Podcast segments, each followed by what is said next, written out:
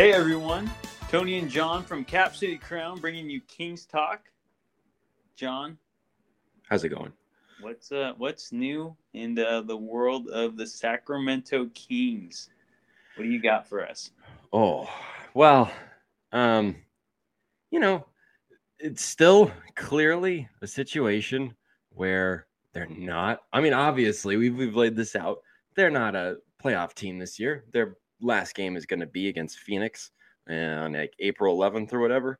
Mhm. Um, but I think if and we touched upon this with uh in last week because of the last game that they had played prior to the recording of that episode was against Denver, and I think I said um that that game it may be in competition with the Spurs game like a week before it um was probably the biggest source of optimism that this team has had just because they were like like they they held the Nuggets to like 106 points. They lost by six points, and they played a pretty good game. And there was a lot of good things. I don't think Sabonis played, um, and just the fact that you could see like elements of the team. Of course, you want Sabonis to play. You always want Sabonis to be out there. You're better when he's out there. But just to see them be able to come together and really show the connections, it's just like kind of with guys, half the team being new here and having only been here for about a month. Um, I think that was awesome. But these last three games, they've played three tough games. They played Utah on the road, they hosted Chicago, and then they hosted um, the Bucks on Wednesday night. Yeah, And three then they- tough, three and then- And then they got and then they got Boston tonight, who's playing really well. yes. Um, and so this is an opportunity for them to show what they got. And you know, despite the fact that they've lost two out of these three, you know, to Utah and then to Milwaukee, there's still so much to be happy about. And um, and the, the particularly on the defensive end, I think the defense of this past week, as opposed to like not even before you don't even have to say before the trade, but like because they were immediately better when Sabonis got here. They were better at protecting the paint. They were better at securing possessions. He's because of his ability to get defensive rebounds. Um, they were just immediately better on defense. But the cohesion, the playing on a string together, the trust, it's all really building and it's really starting to yield good results in terms of what they're doing out there. Now they got into some shootouts. Of course, Milwaukee um, scored, I think, 136, 135 points. The Jazz scored 134. Like you can make the argument those aren't good defensive games, but the Kings have said, you know, Monte McNair, coaches have said this. They want to be the fastest team in the league. You know, you're going to have high scoring games, and it really comes down to, um, as you saw the way the Bucks won on Wednesday night. It comes down to can you get those stops? And the Kings had what four turnovers in the last uh, three minutes uh, against the Bucks, and they just they got those stops. You know, Mitchell tried to answer, not bashing on Mitchell. He's been playing extremely well. We'll be getting into that, but he tried to answer back with a three, and then I don't think the I think the Kings scored another bucket for the rest of the game. Um, maybe I'm getting that wrong, but they they kind of just uh, they fell behind for it by a few possessions, and the Kings are really showing that they could be that team in the near future. Maybe even show signs of it in these last 11 games coming up to be that team that gets big stops, to be, you know, the the team that is the just comes in, especially on the home floor, uh, to just show people who's boss, you know. And uh, they're obviously not quite there yet, but the steps that they've taken, huge. And that defense, like I said, now compared to just a week or two ago, it's it's it's miles difference. hmm Yeah, it is that that Bucks game. Kind of going back to that, that was a very encouraging game um, and extremely fun to watch. It was nice to see Davion. You've mentioned him a couple times already. He looked fantastic, and alongside his uh, bench counterpart in DiVincenzo, he was great too. I think they both dropped 19. Um, yeah, and they, they were in it to the very end. You know, against the reigning champs, the two-time MVP in Giannis. They did they did have a couple turnovers, but you know Fox was hurt. He hurt he hurt that right hand, and it was obviously bothering him throughout the game. He didn't shoot very well because of it. He still scored 21, but he did have a couple late game turnovers.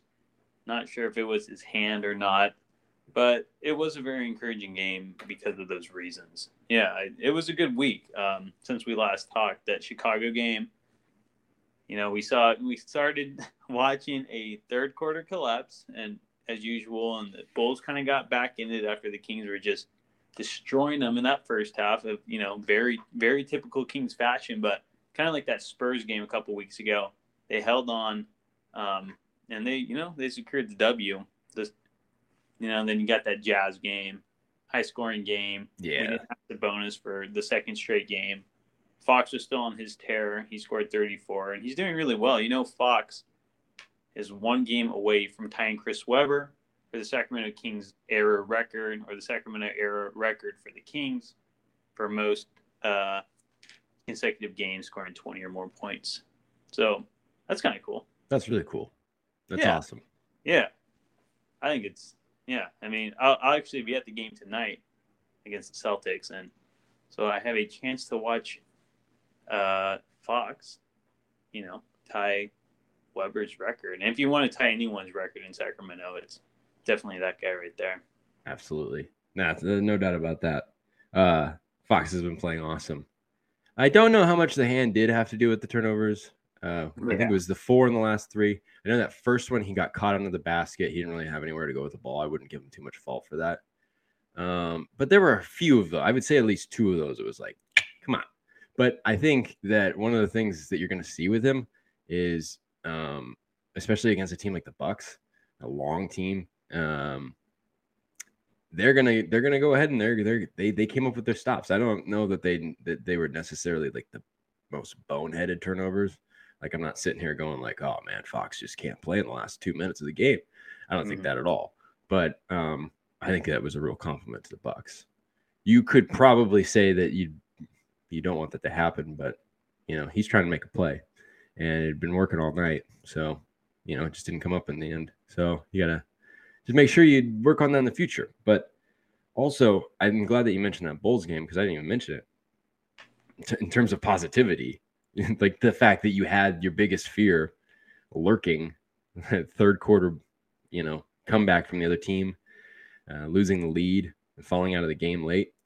Um, they they held on. They did not give up the lead, and that was crazy. And DiVincenzo um, and you mentioned the Spurs game because that that needed a lot of uplifting as well. Has just been uh, Donte DiVincenzo has been a, a source of just positivity and encouragement, and he's focusing on building good habits for himself and making sure that this team does that. And he's already doing that in terms of making sure that when this team talks to each other, they're they're encouraging each other and making sure that they know that they trust each other. And that sounds so sappy, and maybe it is, but in a team sport kind of thing, like that's absolutely necessary. Like you pay guys for things like that. And mm-hmm. he's he's really showing to be a certain kind of a, a glue um to the team. I don't know how vocal he is, but um I know that with like Mitchell,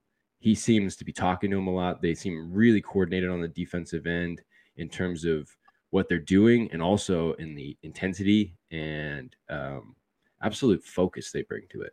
Like they really take it seriously.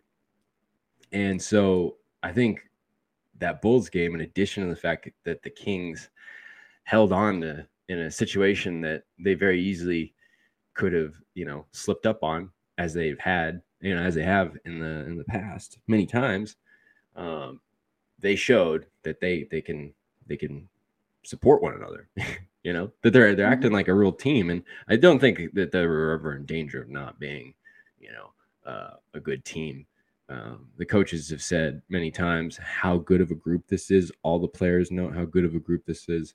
You know, some of these guys like Holiday and Sabonis and Lamb, they were playing together in Indiana. There are like the other connections. It was just kind of like tying a couple of pieces together for like a bigger quilt. I don't know uh, pick your metaphor there. Um, and it's starting to show right now, and it's really nice. And I do think DiVincenzo is showing a huge kind of a uh, kind of a role in that heart and spirit of a team kind of thing. It's kind of a yeah. kind of that by committee right now at this team. Yeah, you're. I think DiVincenzo is definitely. You know, he's already stepped in as the heart and soul. It was, it was Holmes for the last couple seasons, but unfortunately his role has been reduced with Sabonis. But yeah, DiVincenzo, he's not he's not a bad candidate to have as the heart and soul. He, you know, he's very he's very positive, and you know, you just love his hustle. It's just infectious, and that's who you want leading that team is someone you know who's optimistic and leads by example, and he's the definition of that.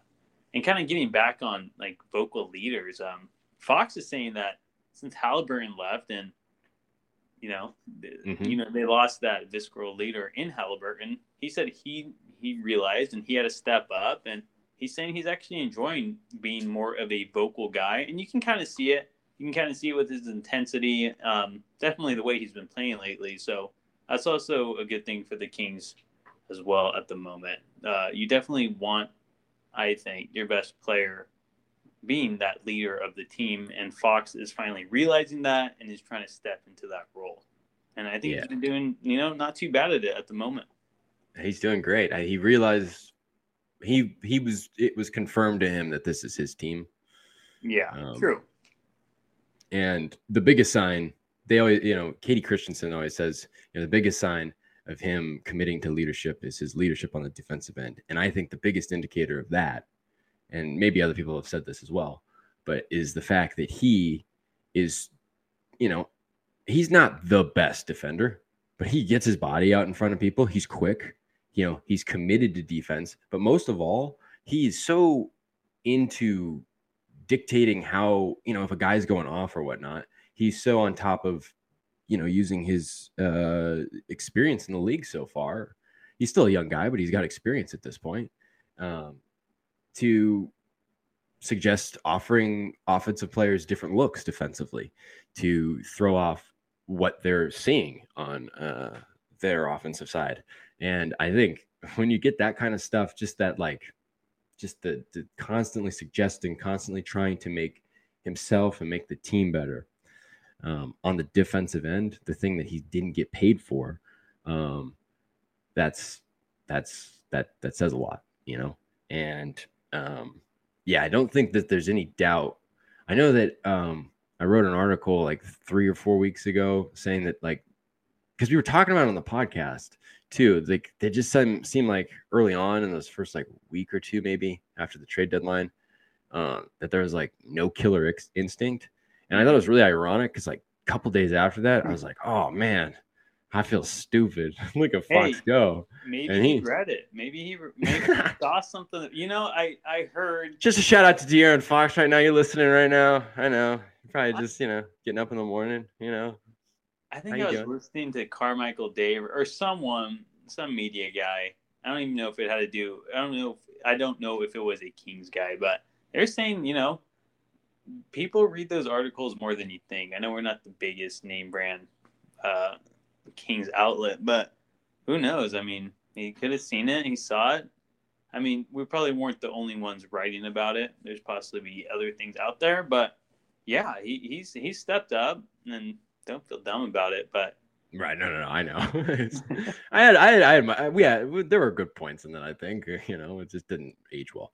Um, but I think it goes back to, of course, him figuring out. Didn't mean to interrupt you, but just quickly, didn't it kind of goes back to like he really realized that this was his team and from there he just knew what he had to do and that was just part of it but yeah you know yeah um and staying on fox is if you went to me like two three months ago even going into this year and you say tony what are De'Aaron Fox's three weakest points you go to defense you go to leadership and you go to three point shooting and he mm-hmm. has been looking.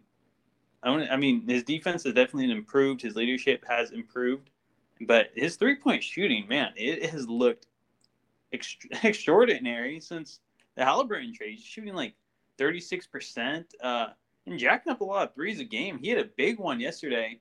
Matched, I think, Khris Middleton's three late in the game to tie it up.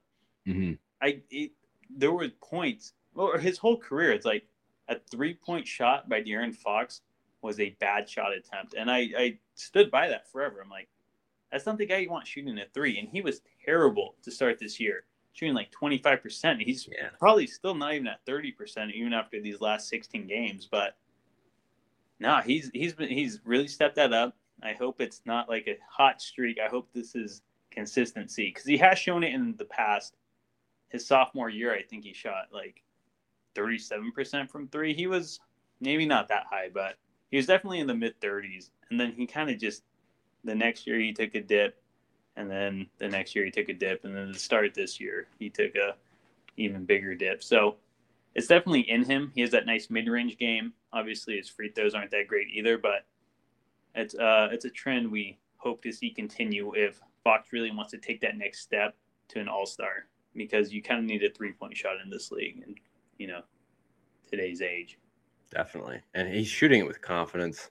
Yeah, it probably just. I honestly think it all goes back to just he was just instilled with just like the reminder that like I'm the guy.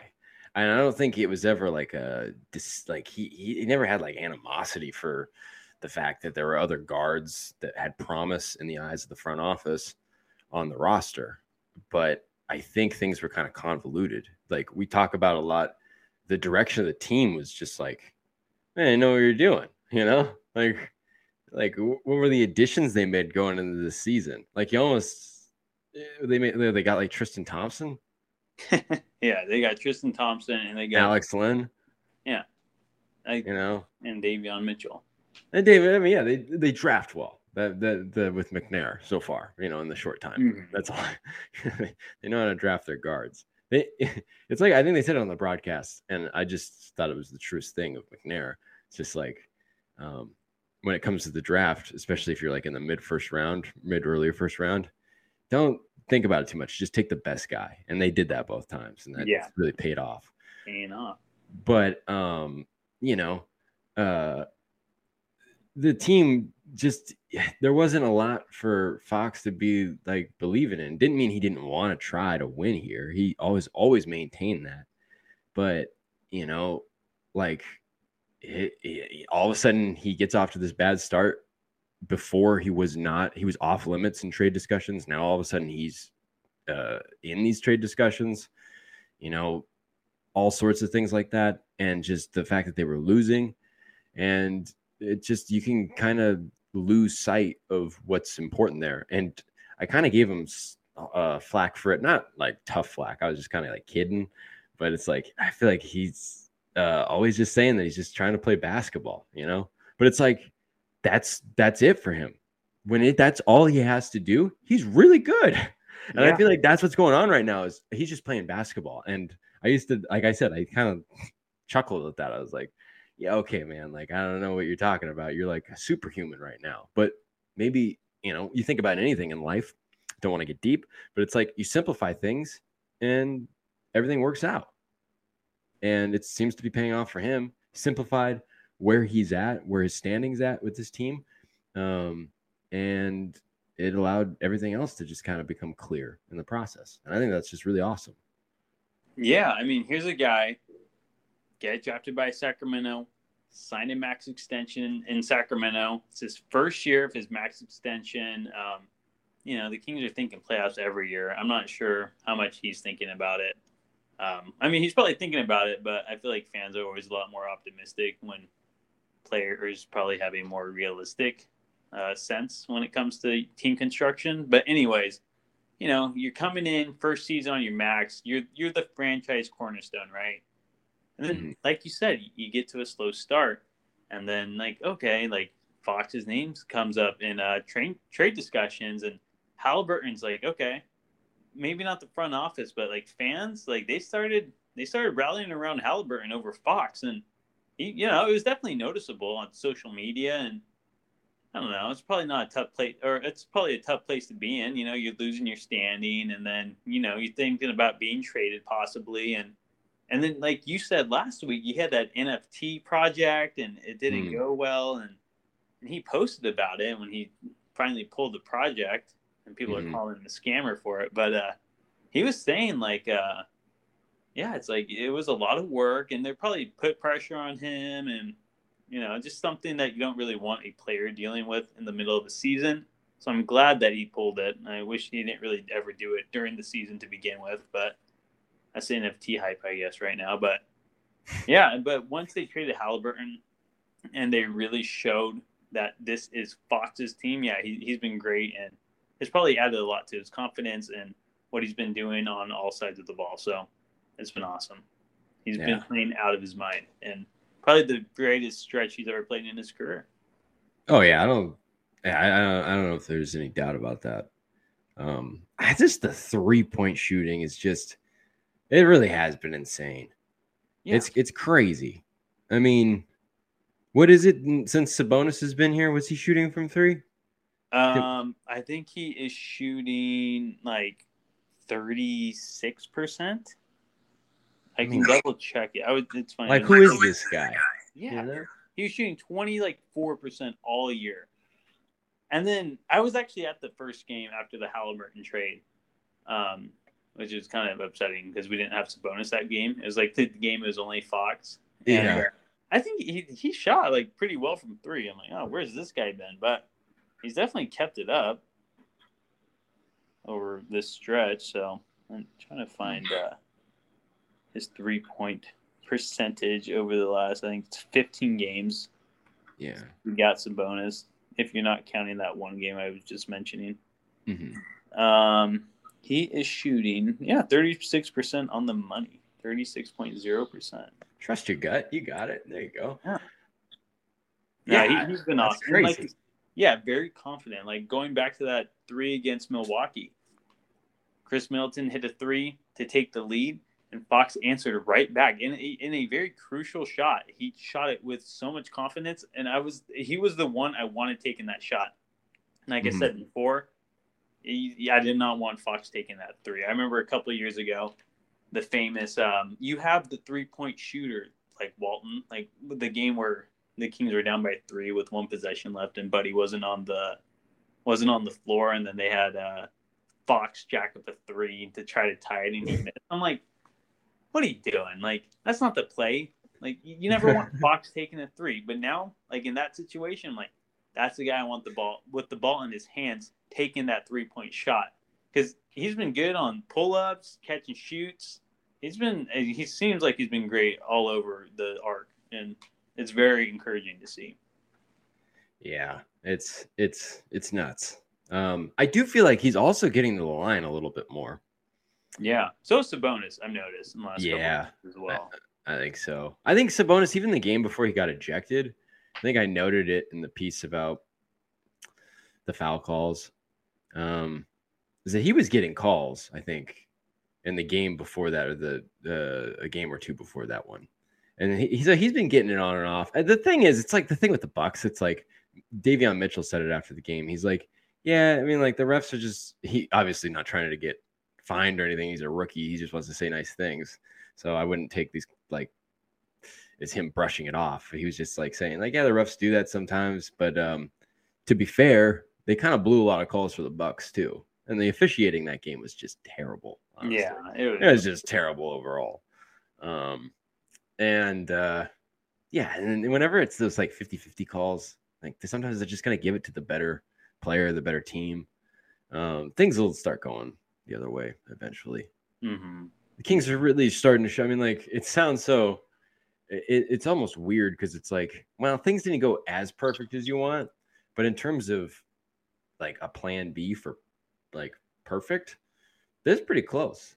You know, like in terms of the progress they make week by week, it's mm-hmm. like, dang, especially over the last week uh, in particular. It's just like these guys are really killing it. And I think one of the things that's really fun is the fact that, and I mean, I think there'll be options for closing lineups focused, you know, kind of more on matchups and stuff and what's going on in that particular game. But as we saw against the Bucks, um, size matchups did not come into account when they played Fox, DiVincenzo, and Mitchell together. And that was really something to watch. Um, especially the fact that Mitchell was kind of playing the small forward, guarding Khris Middleton. And it, it, it, you wouldn't even have, it's like you don't even like second guess it, you know? Mm-hmm. I feel like um, when Harrison Barnes was a young player with Golden State, um, I feel like I've said this a thousand times, probably just to you, but um, he was, you know, he was he's still not like a huge guy. Um, but he was like kind of a lankier player when he was young. Obviously, most guys are. And um, they had him kind of playing the four and guarding, you know, some big players in the playoffs, like against Denver and whatnot, like Kenneth Faried and stuff like that. And um, he held his own. And there are just some guys that are just strong, you know? And I know at the beginning of the season, like Fox was saying, like Mitchell is just like he's only six foot, six one, but it's like that guy's an NBA player. Like in terms of like that guy's strong, man. I mean, like you just look at him, he's he's built like a yeah, he's built for sure. He's, he's really he's really built like a like a like a professional, mm-hmm. and um, you know, that really goes a long way. And I know that when they were coming into the year, we had talked about um the fact that we could see maybe in a closing lineup sense uh, a Fox Halliburton, uh, Fox Mitchell Halliburton uh, pairing out as a closing lineup, and I just think it's interesting that they just swapped number zeros. Um, yeah, and right. it's kind of working out, you know. No, and like fantastic. Yeah, I don't know if you had like, last night was insane, or uh, Wednesday night that is. Yeah, you know, well, it's kind of before we jump into that, I would I would like to say that, yeah, I mean, because we saw Mitchell on Middleton, and I, there's it was reported after we drafted Mitchell was that a reason that they drafted Mitchell was because they believed that he could possibly guard the three, and you know they had him on Middleton the other mm. night, and it wasn't the worst move. Yeah, I mean that closing lineup of Fox, DiVincenzo, and Mitchell I, I'm liking it. They play with a lot of intensity, and DiVincenzo and Mitchell had great games themselves, and shooting the ball and you know backing up on defense, giving their hustle. I I really enjoyed it, and I I mean yeah, you're swapping zeros with DiVincenzo and Halliburton, and I think DiVincenzo's the better defender anyway. So, oh yeah, yeah, it's it's just what you want on that end of the floor. Yeah, uh, it's it's almost too good to be true. Well, it's nice when they're hitting their shots too. Like it was happening on That's Wednesday. huge. Yeah. Yeah, it's huge. Um, they're very their team's streaky. Then that's yeah, I think especially when you're talking about Mitchell, the rookie, and DiVincenzo coming off an injury. Mm-hmm. Um, it'd be interesting to see what they can do in the span of a full season next year. Yeah, how consistent they can be. I think you can. You, I wouldn't be surprised if you know DiVincenzo comes in and like maybe has like like I was looking at his stats when he played, you know, started the full season for Milwaukee, and I was looking at his three point percentages by month, and he like got off to a really hot start in October, had a down November, but he was pretty good the whole year, and it's just like that's what you need, the pretty good consistency uh, throughout the whole season. So I think we'll see that from him, and I, and I, I don't know, um, it's tough to be optimistic about the Kings, honestly. I don't think that that's a controversial statement. Um, but similar to the fact that uh, I, I, have confidence that DiVincenzo could be a really good, consistent three point shooter for this team going forward. I think the same thing about Mitchell. I think one of the things about being a rookie in this league is, you know, sometimes it's tough to kind of like just do that thing that we are talking about with with Fox, that is play basketball, you know. Mm-hmm. And up until like the trade, um, you know, like he, like his, you know, he he was young, didn't have a lot of experience in the NBA. Like, what was his role? Like, was he, you know, I don't know. And then even like the first couple of games after the trade of um, Sabonis, like, you know, before the trade he was playing well, and then all of a sudden after the trade he wasn't really shooting very well, and so it's like, ah, man, you know. But then all of a sudden the game that Justin Holiday was out with illness, Mitchell's role was kind of more enhanced, at least minutes wise. Mm-hmm. Um, and same with DiVincenzo, they both just stepped up and they've just flourished. Um, so I think it was just an opportunity, kind of similar to Fox, for him just to go out there and play, do his thing, and it's doing wonders for him.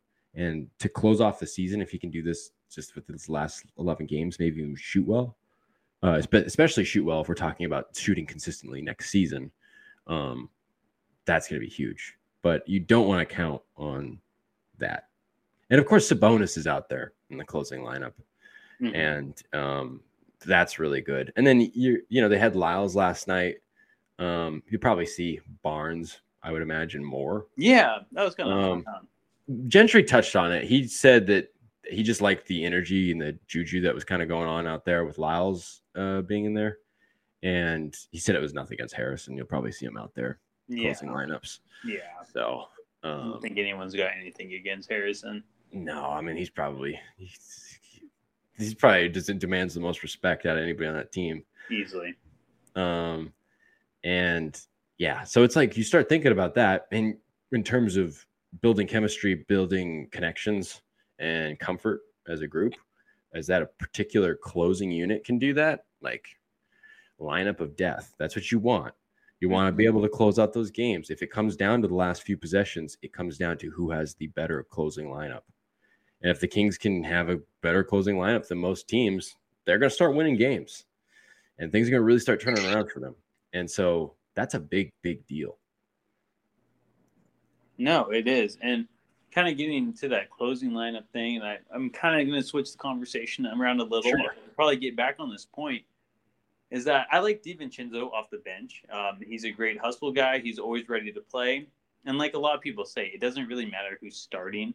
It's about who's finishing the game. Exactly. But did mention that DiVincenzo most likely, from what I read, will be moved to the starting lineup. Um, do you have any thoughts on that?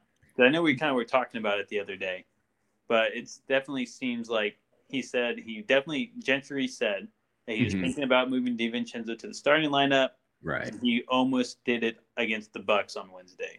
Yeah. Um. Yeah, he like noted that he didn't want to like make a big change just based off of one game, but he did make it was. He was kind of alluding to the fact that it's like that was kind of the plan to make DiVincenzo uh, the starting two. And um, so I do think that's going to happen. Uh, I don't know if you'll see it tonight or if you'll see it um, on Sunday, but I don't. I think it'll come.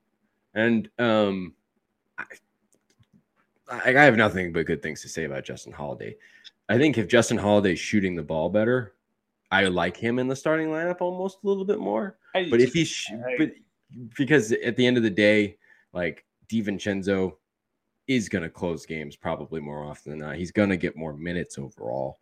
Um, and there's just like that ability to have somebody off the bench like that is really special for a championship caliber team, or I mean, it's needed for any team that wants to be a championship caliber team. I really don't want to get ahead of myself here, but um, uh, I do think you'll see DiVincenzo do that because I think one of the things, as we kind of touched upon, is he's kind of got this ability to kind of get people together.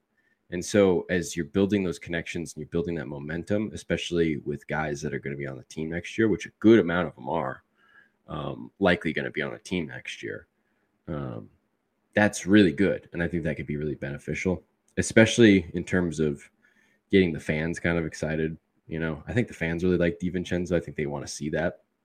Yeah. And also, yeah. even if you just do it for a few games, it could probably benefit Holiday. Holiday's a pro. He's not going to take it as a, a, a bad thing. He's probably been moved out of lineups before in the in the past. You know, mm-hmm. like his whole basketball career, he's going to be fine, and it's probably going to benefit him. Give him a second to, you know, and maybe this is the answer for them. They just everybody on the Kings just needs to be given the space to play basketball. As stupid as it sounds, I think that's honestly the theme for most guys. That's probably the theme for every athlete, but yeah. you know, just a clear headspace. But um, you know, that's just going to be good. And um, whether it's Holiday or DiVincenzo coming off your bench, that's a that's a worthy asset. So yeah. Mm-hmm. In terms I, yeah, of, I, I, I still think, like I said, Holiday if you're talking about next year, unless there's some other kind of addition, um, maybe for next season, I like DiVincenzo as kind of like a six man of the year candidate. Yeah, exactly what you said. You definitely want Holiday starting because you know DiVincenzo is going to play with that same heart and hustle while he's whether he's coming off the bench or starting, and that's something you can say for a positive uh, or for sure. Holiday, I'm assuming he'd give the same heart and hustle, but uh, it's something about DiVincenzo. He's just electric, and he's that spark plug you want coming off the bench to hype up that second unit.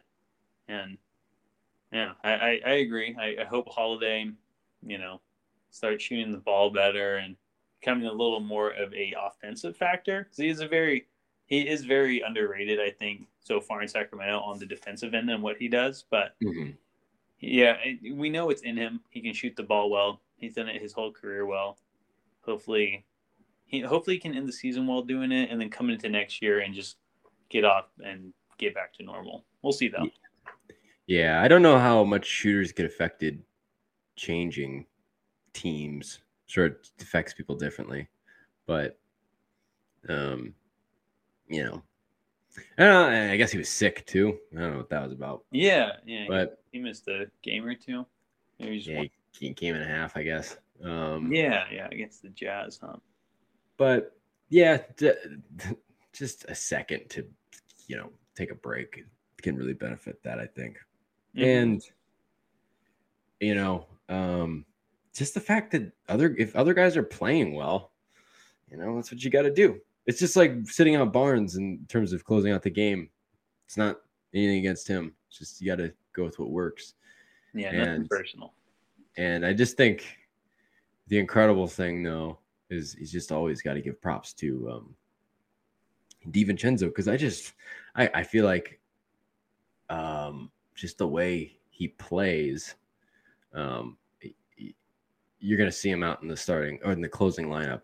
Like maybe not, obviously not as uh, much of a sure thing as Fox or Sabonis, but you know he's going to be up there. And uh, just, I think, you know, I know he was hurt and he didn't play in the championship, um, but just being a, on a championship team, playing like a champion, on both ends of the floor for every second of the game. Like that guy's made to play the last few minutes of the game. Yeah, and, and like, like to stop you on that point, I mean, yeah. Like, I, yeah, he was he got hurt and before the championship, but I mean he was on those Bucks team that you know were going deep every year until that championship team. So he definitely has that. He he has that experience for sure, regardless mm-hmm. if he played in the NBA championship or not. He was on those great teams that made deep runs. And yeah, I mean, who, who better to have out on the floor in the closing minutes than that guy, who was well respected by that team. He wasn't the, he wasn't the Middleton, he wasn't the Giannis, he wasn't even possibly a Brook Lopez, but you know, he's Donte DiVincenzo, and he's going to give it his all. And yeah, I mean, I love I I loved watching him close out games last couple games, and I I, I definitely see it in the future uh, that he'll be out there more often than not. Yeah. Yeah. I think um, you'd mentioned the fact that he he's just getting to watch the Bucks. Well, um, he after the game against the Bucks had nothing but nice things to say about Davion Mitchell. Um, and he compared him to his former Bucks teammate Jrue Holiday.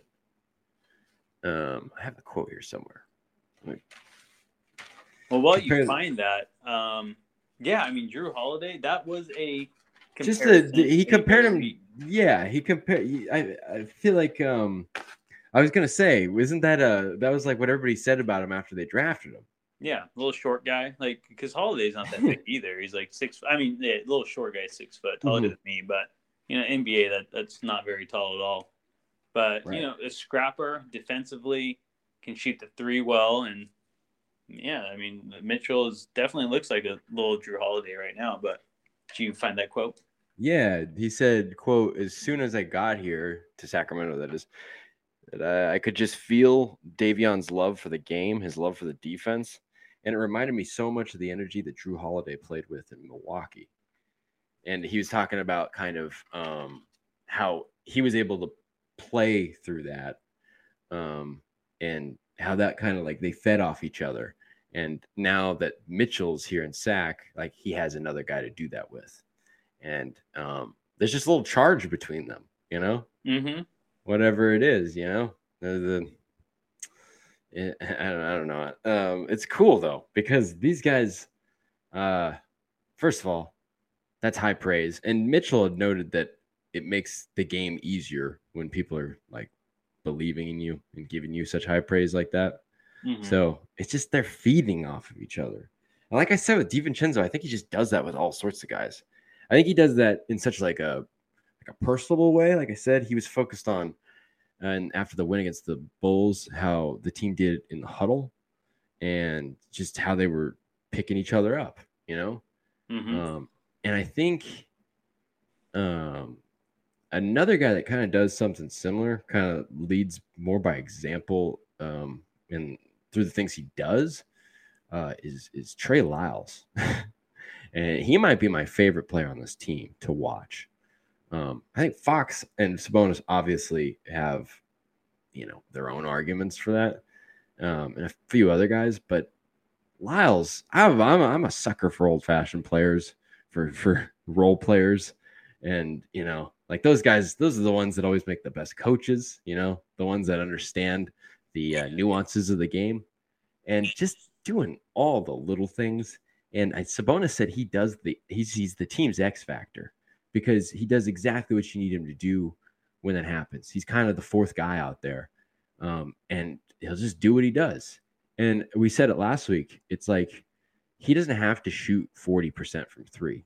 But if he can hit that first three of the game or those first two, you know, uh, two out of the first like three or four, if he can do that, well, all of a sudden you got to keep an eye on him the whole game. Yeah. You know? Mm-hmm. And it's just like anytime he gets the ball, he does the right thing. And Gentry said, if anything, because he's been crazy about the way he's playing, they want to start encouraging him to be a little bit more aggressive, trying to get points. And um, I think that would be great. Um, I don't know. I think he he gets so integrated into the offense. You'll see him come out of the first half with like 8, 9, 10, 11 points.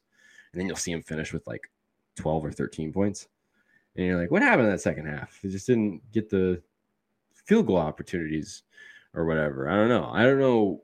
I haven't really looked into that. I don't know if you've noticed anything, but um,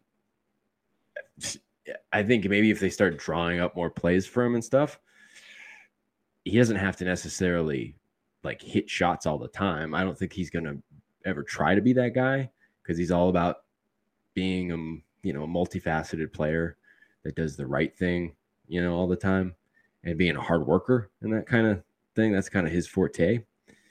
But, you know, all of a sudden, if you start running through different guys of the rotation, if you start being able to do more offensive things through them, well, then all of a sudden you start having a mix up for the defense. You start mixing up the looks for the defense that you're playing against. And now that heightens the fact that they have to watch other guys all the time.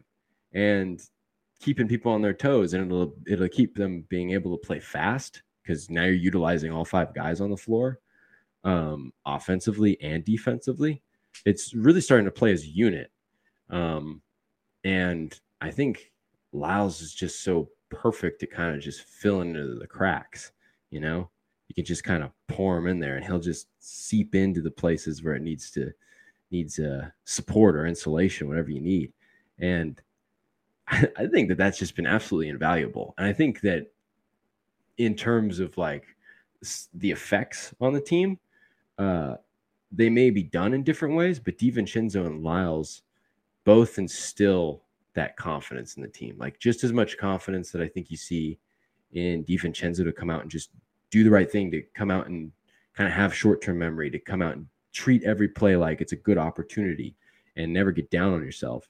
Lyles is never trying to do too much. He's just gonna do what he can do. And like when you start playing like that, that's contagious too, because it's like you start being able to trust other guys. You start being able to say that I can do that. You're not pressing yourself. You're to start making better plays. You're to start getting as a team instead of getting the good shots, you're going to get the great shots. And that I think I don't want to attribute it all to Lyles, but it's like man, you watch him play, and it's just like this guy's great. And just also cherry on top for him, he drew two fouls on the offensive on the defensive end. Uh, drew two charges, I think, against the Bucks. And it's like what this guy? This guy doesn't like. What, this guy's got a great pump fake. He draws charges. You know, he's he he makes the right play. I, I mean, I think he's he's just like such a joy to have on the team. He's such a joy to watch. Yeah, Lyles has been a much bigger factor than I thought he'd ever be on the Kings. I know he has a club option next season, and I'm like, yeah, like we traded for him. I'm like, yeah, like he's not he's not getting picked up, but I mean, you, you definitely have to pick him up after the way he's been playing. Um, probably probably not starting next year, but that, that's for a different discussion. Right. Yeah, he's been fantastic. Uh, kind of going on what you said, like he starts on he starts the first half really well or plays in really well in the first half with like ten points and ends with like twelve. I noticed that too. I went to that Nuggets game like last week or yeah, I think it was last week. And yeah, he had mm-hmm. like 12 points in the first half and finished with like 15. So you definitely want to see him getting more looks, but he did. I, I want to say it was against the Bucks. Might have been against the Bulls, but it was late in the game again. I it, I mean, they were both close games towards the end, but I believe it was against the Bucks. And um, for you saying you wanted to see him be more aggressive, he he took a tough turnaround fadeaway in the paint, and he made it. It was it was a big shot, and I yeah I want him seeing. I, it was it was great. It's fun to watch. Um, I want to see him do more like that as well. But he's uh he seems like a guy who always makes the right play, and that's what I really like appreciate about Lyles. He definitely stays in his lane, and I don't, he just died. Like I don't know, you, you said it perfectly. He he he stays he stays in his role. And to me, he just always makes the right play. He's not like mm-hmm. he's not the most athletic guy. Like you said, he's old school and he he makes the right pass. He doesn't take the you know he does the pump fake. He only takes open threes, or he'll take a three sometimes. Like you need a three right there, and he'll take it. I don't. He just seems like he does everything perfectly, and I, that's really high praise. And I'm not saying he's like an all star, but he's uh, he's just been fantastic, and I'm I'm glad that he's really starting to flourish here. Yeah, I think um, Kyle Draper, who was broadcasting the game, uh, against the Bucks had mentioned uh, he had talked to Trey Lyles, and Lyles had told him uh, that uh, uh, his dad always taught him that uh, you know people can be more athletic than you, people can be more talented than you, but people cannot outwork you. Like you can always go out there and make sure that you work harder than anybody else. Like you have that control.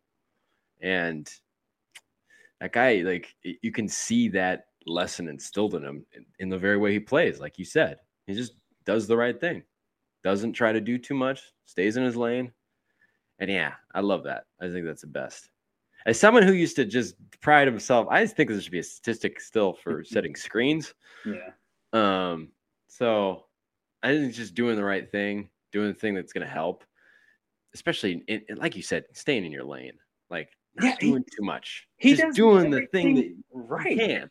Yeah, it's crazy. I don't know. I, I it's it's it's almost like it, in in how simplistic it is, like of, of how simplistic of uh impact he makes on the team. It's still like a big impact. It leaves you with like little words to describe it, but still, it's like you just you you you can't understate it enough like it's it's a big deal. And Gentry has been really outspoken about it. And yeah, he was the one that was wants to be a, be more aggressive. I don't want to kill the juju. I don't want him to like get you know the you know get too aggressive. But yeah, I would like to see maybe plays go through him a little bit more, get the offense a little bit more diverse that way. Um, because I think that that that starting lineup, whether it's Holiday or DiVincenzo out there, I mean, like you have five good players you have yeah. five NBA players out there, and that's that's like you you don't get to say that without Lyles. Yeah, so, yeah. yeah. If it was Mo Harkless, you're not saying it, but Lyles, he, mm-hmm. I mean, yeah, he, he's definitely showed that he's their proven starter for the time being. Um, like I said, next season's a, a different conversation possibly, but uh, he, yeah, it, it's weird. I, I can't really describe it well. I mean, he just he just does he just stays in his lane. Like it's like it's like if it's a thin line, he's just walking it like perfectly. No, Mhm. no steps. He, he doesn't take any bad shots. He doesn't force anything. That's what I really like about him. And even in that play, when I was talking about that shot he took, that tough fadeaway turnaround late in the game in like a very crucial moment, I'm like, oh man, I don't think, ugh, like that's not the shot I want to see. But he made it, and it's like, Mhm. I, shoot, like take it again, man. If, that, that's what you can do, like do it. Like ah ah, it, it's I don't know why I'm having such a such a hard time like wrapping my head around what to say about him, but he just does the little things, and I just have little to say about it. There's like a mystical quality to him. Like he knows before he shoots if he's gonna make it or not. Yeah, So it's like you can tell, like the first three he made last night, like he put his hand up, he's like right here, and he just nailed it. And it was like an extra pass too, so it was just beautiful passing overall. And just like, again, it's like that a lot. Like you'll want to make the extra pass, knowing it's like, oh, it's going to Trey. Like he's gonna, he's, he's gonna nail this. He's wide open. You know, it's not another guy. You know, I don't want to say Harkless's name. I feel like I'm him a hard enough time uh, when I'm watching the game. But uh, you know, it's it's just fun, and you know, to not risk, you know, getting a little too long winded about, uh, you know, Lyles getting long winded about Lyles. Uh, you know, like what more can you say? You just, you just gotta be like that. I think the the turnover that they got for um the, that trade package in particular. no, yeah, with Bagley. I mean, all they sent away was the guy that they wanted to trade for anything. You get Mhm. DiVincenzo, you get Lyles, and, Yeah. and just or Josh Jackson. He hasn't done much, but I mean, shoot, Lyles and DiVincenzo right there, and seems like they're going to be on the team at least another year. Mm-hmm. It's a pretty good deal. Hell yeah, that's really great. I love it. I do too. It's it's definitely encouraging to see. We have a lot of optim, optimistic things to say about the Kings, considering that they suck for the last. yeah, I, I I know it's weird because you really have to check yourself because it's like we were talking about like before the season, and it's like I mean I feel like there's so many times in the last couple of years where you do look at the Kings roster and you're like, hey, they can really make a play. They could do it. You know, you're always like basing it off of like, hey, look at the growth of Fox the year before. You know, Mhm. um, there were particular times that that feeling was stronger than others, but it's like this is like not anything like that. This is like these are hard results that we're looking at. Like this is much of the like much of the rotation right now could very well be much of the rotation next season. I don't see really why it wouldn't be. I think Mm. there's going to be a few more pieces in there that you got to if you want to be really uh, secure in being a playoff team. Uh, but like this is legitimate stuff. Like this is real stuff, people. You know, like it's crazy. Which could be that could be the um, that could be the name of this episode. It's real stuff, people. Real, I, I like that. Yeah, I mean, That's- it's real stuff. You have legit starters in Fox, Barnes, uh, Sabonis, obviously, and then between Holiday and Div- DiVincenzo. But then off the bench, you have sure like great six men in either or Davion Mitchell, of course, um, and DiVincenzo slash Justin Holiday. I mean, those are two solid guys. And even if Lyles comes off the bench next year, Mhm. That'd be incredible as well. And you still have Holmes. Holmes hasn't looked like the same player. He really hasn't looked like the same player for like even before the Sabonis trade. He was he was kind of he had some eye surgery and uh, I know there's a death in his family and I think that took a harder toll on him than we think. But I mean, we still have him and he's shown. You know, we signed him to a four-year deal before the start of the season for a reason, and I mean, we still have him. I think he might get traded, but still, if you keep him, that's a that's not a bad bench and some quality starters. You get one more like that power forward position. As much as we were talking about Lyles right now too, if you can get a legit power forward Mhm. plug in as a starter, I, I think this team maybe not go a long way, but I think that playoff drought is definitely ended. Yeah. I mean, as much as you love Lyles, you don't pass up the opportunity to get a real upgrade at at power forward. Yeah. Um, you just don't. And you know, it, in terms of like this team being able to like uh just being able to go off of what they got here, I mean, like I, I don't know, like I feel like that this team like is legitimately as they are now. I think they're like they're underachieving defensively right now, like in results, because mm-hmm. they're still such a new unit. But it's like I really think that this team is going to be really good defensively. Not like maybe top 10 defense, but it's like top half of the league, I think. They could be a top half of the league defense next season. And that's going to be that's going to be huge, you know, because it mm-hmm. comes down to making those stops. And man, you know, because you'd said six man and Mitchell in the same sentence, and I'm like, yeah, that's another one because you know I'm thinking DiVincenzo. It's like Mitchell could be, you know, if he, you don't know what kind of, you know, that second season, you could see him really skyrocket to some some crazy places, um, and and that would be really something special to watch. Yeah, so of course. Yeah, I mean, you no, just always want to make upgrades. Yeah, Mitchell. You know? Like I, I'm just thinking about Mitchell. I mean, he's he's been awesome. I, he's not a top rated rookie, but he also isn't a starter. And when he was starting, he was putting up pretty good numbers, if you remember.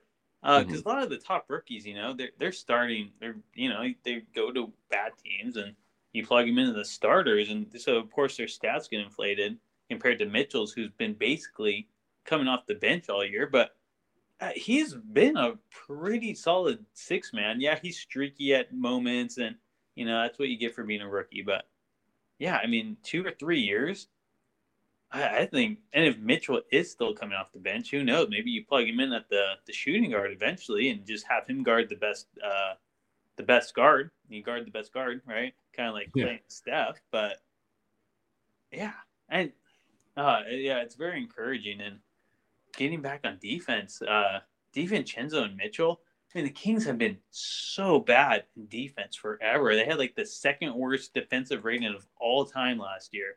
And then you bring in a guy like Mitchell and you trade for a guy like DiVincenzo, who are known for their defense. Like against the Bucks, it was exciting to watch those two. They were great, and it's something you don't you haven't seen in Sacramento in a while. And these guys, you know, they, they make their money playing defense, and it, it's definitely great to have two guys like that on the team. Absolutely. I wanted to say something about Holmes. You know, when DiVincenzo first got here and they were just kind of throwing the guys out there to get acquainted um, in the game because they didn't have any practices, um, I noticed that there were a few times that DiVincenzo tried to give like lobs to Holmes, and it seemed like there was a deliberate effort to try to build a rapport there.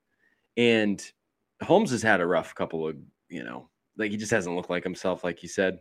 But he uh, against the Bucks, um, I think he played some first half minutes out there with Mitchell and DiVincenzo, and he was picking up on their energy. And I think if you could start getting him out there uh, with them, that could be huge. And another thing is, I think against it might have been against the Mavericks or the Jazz. I don't know. It uh, one of the games where Sabonis was out. I think he was out both those games actually. Um, but it was one of those games where Holmes and Jones played a lot together, and um, I don't know how much you want to do that kind of like, I think it's a high low where you have like one big man kind of high in the key and then one low, you know, Holmes up top and then uh, Jones down low. Uh, I don't know how much you want to do that as a successful um, uh, plan in the NBA, but when you you know Sabonis is out and you're kind of looking for answers in the inside, it's not a bad option. But um, just the fact, I think that Holmes was getting meaningful minutes in that situation, and you kind of saw him. I saw him pick up a little bit better. I think he hit a few field goals maybe in that game that I'm talking about, but he definitely looked better, energized um, against the Bucks. And you know, I I know I feel like the consensus uh, for the most part is that Holmes will probably get traded. Um, like you noted after the trade happened, it's like they just paid him to be the starting center in this team, and now they're just, all of a sudden just going to bring him off the bench. You know, maybe that's not his fit. Maybe that's not something he wants to do. You know, uh, could very well see him get traded. Um, but you know, if ever you were put in a position where he is coming off your bench, it's not a terrible option. And um, a guy that I do want to give credit to before I forget, um, and I don't know if he'll be. I think I don't know. Is he signed through next year? Chimezie Metu? I think he is. Um, so I don't think I don't know if he necessarily is a plug into the rotation, but I mean his athleticism, uh, his ability in the last few games to hit shots, um, and kind of do some things on defense too. He had a few steals against the Bulls, I think, or it was against the was it against the Jazz? I'm getting all these games mixed up. but uh, yeah, it was the game against the Bulls. Metu had he had three steals in that game. He had 10 points, you know, three rebounds and assist on 19 minutes. He was energetic, you know. Like I said, I, I if you're going to be a playoff team, you probably don't necessarily want him to be in your rotation. I mean, prove the team wrong, Metu, by all means. But like you they're gonna have some promise at the end of your bench, you know, if he's there. I don't know. I think he's been playing well lately, I guess is all I need to say about him.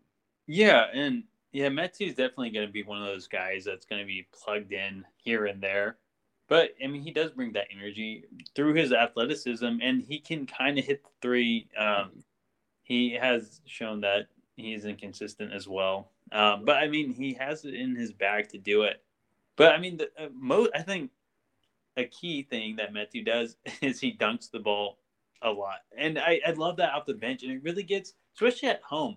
You know, alley oops get the crowd into it. A, a, dunk gets gets the team into it, and and he's actually not too bad in the post either. I, he kind of surprises mm-hmm. me with some of his moves, but kind of staying on the bench and, uh, going back to Holmes. You said you know we were talking about DiVincenzo and Mitchell, and it's kind of sad because Holmes has kind of been seen as like an afterthought now since we got Sabonis. But man, like Holmes was the heart and soul of this team for a minute. And you pair that with DiVincenzo and Mitchell off the bench, like two other pure hustle, hustlers, and put it with Holmes. Oh man, that kind of gets me excited. It makes me not. It makes me want to hope that he can embrace a bench role a little more. I still don't see it likely, but geez, a, a bench. Imagine Holmes, DiVincenzo, and Mitchell coming off the bench next year. That's like the that's like the hardest working second unit. Maybe not the best, but definitely the people that that are going to give their all on every play. That's exciting. Yeah, it'd be interesting to see what they can if you'll see that uh, trio out on the floor together against the Celtics tonight. I would imagine you would, because like I said, when they were out there, I think it was only for a few minutes, but they were like, it felt like every time the Kings were running up and down the floor, you had like at the front of it, you had those three together. Like they were just charging every time, and it's just like you love to see it, especially in that those middle points of the game. Um, you know that part in the you know second quarter where you got your starters resting, some of your starters resting, or that part of the uh, the late in the third quarter before the fourth quarter where you got some mm-hmm. starters resting. That is such a just what you're talking about. That thing that's getting you kind of um, um, happy about thinking that is a possibility off the bench. And in these last 11 games, you really get to see if that's a thing. And who knows? Like maybe that just kind of becomes a thing that just kind of grows and fits. Um, I'm not big on uh, contracts. I'm not really an expert on things, um, but I don't know if there's any kind of restructuring like in the NFL that they do in the NBA. Um, I don't know. Uh, maybe they could work something out, but maybe not. I don't know. Then you still want to see him play well, boost his value in the last 11 games. But, but yeah, I think um, it'll be interesting to see because I think you'll definitely see that lineup out there in these last few games. And man, it was it was a wake up call because those court those points in the game, it's like the middle innings of a baseball game, the bathroom innings. Yeah, right. you know. So mm-hmm. it's just like sometimes you can kind of like you know kind of check the phone, you know, pop another cap on the beer or whatever. Um, but those guys all of a sudden are drawing you into the seats um, and out of the seats, you know. Um, so that that's gonna be fun, and I think that that's good because that's just one of the things that I've been so interested in seeing like how's Holmes to do? And then just like him not being able to play a few games here and just kind of being out of whack and not being able to find any consistency, you know, in the last month or so, um, has been tough. But I'm telling you, uh, look for it in the game against the Celtics. I think you might see that. I don't know. Maybe it doesn't happen. And then I look back at this. I'm like, the hell was I talking about? But I don't know. Holmes, man, he's still very valuable. It's yeah. weird. This team is still pretty good. And they think of themselves as such.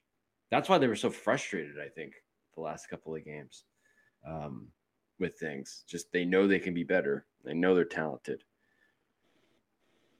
Hey, nothing but great things to say. You know, the I think will be known as the most optimistic Kings podcast out there. Just nothing but good stuff. But uh yeah, we do play the Celtics tonight, man. Last time we played them, we did lose by like 50. So, not to rain on anyone's parade, but it'll be a tough one tonight. Uh, very fitting. The day after St. Patty's Day, we play the Irish team. So that's kind of funny. But um, well, they're from Boston, but yeah, yeah, yeah, the, the Boston team. So, yeah, uh, we're we're getting to a little past an hour. Do you have more to add? Um, I think that's pretty much it. You know, just this. You know, DiVincenzo said it the last three times that he's got an interview um, recorded. Uh, he just wants to form good habits for this team and have this team form those good habits as well. And I think you're beginning to see that. Yeah, I definitely they're definitely headed in the right direction with that. So only only good stuff to come, really, and I, I truly believe that. Yeah. Yeah. Well, Celtics tonight. Uh, it'll be a fun one, but until next time, this is Tony and John bringing you Kings Talk by Cap City Crown. Have a good one.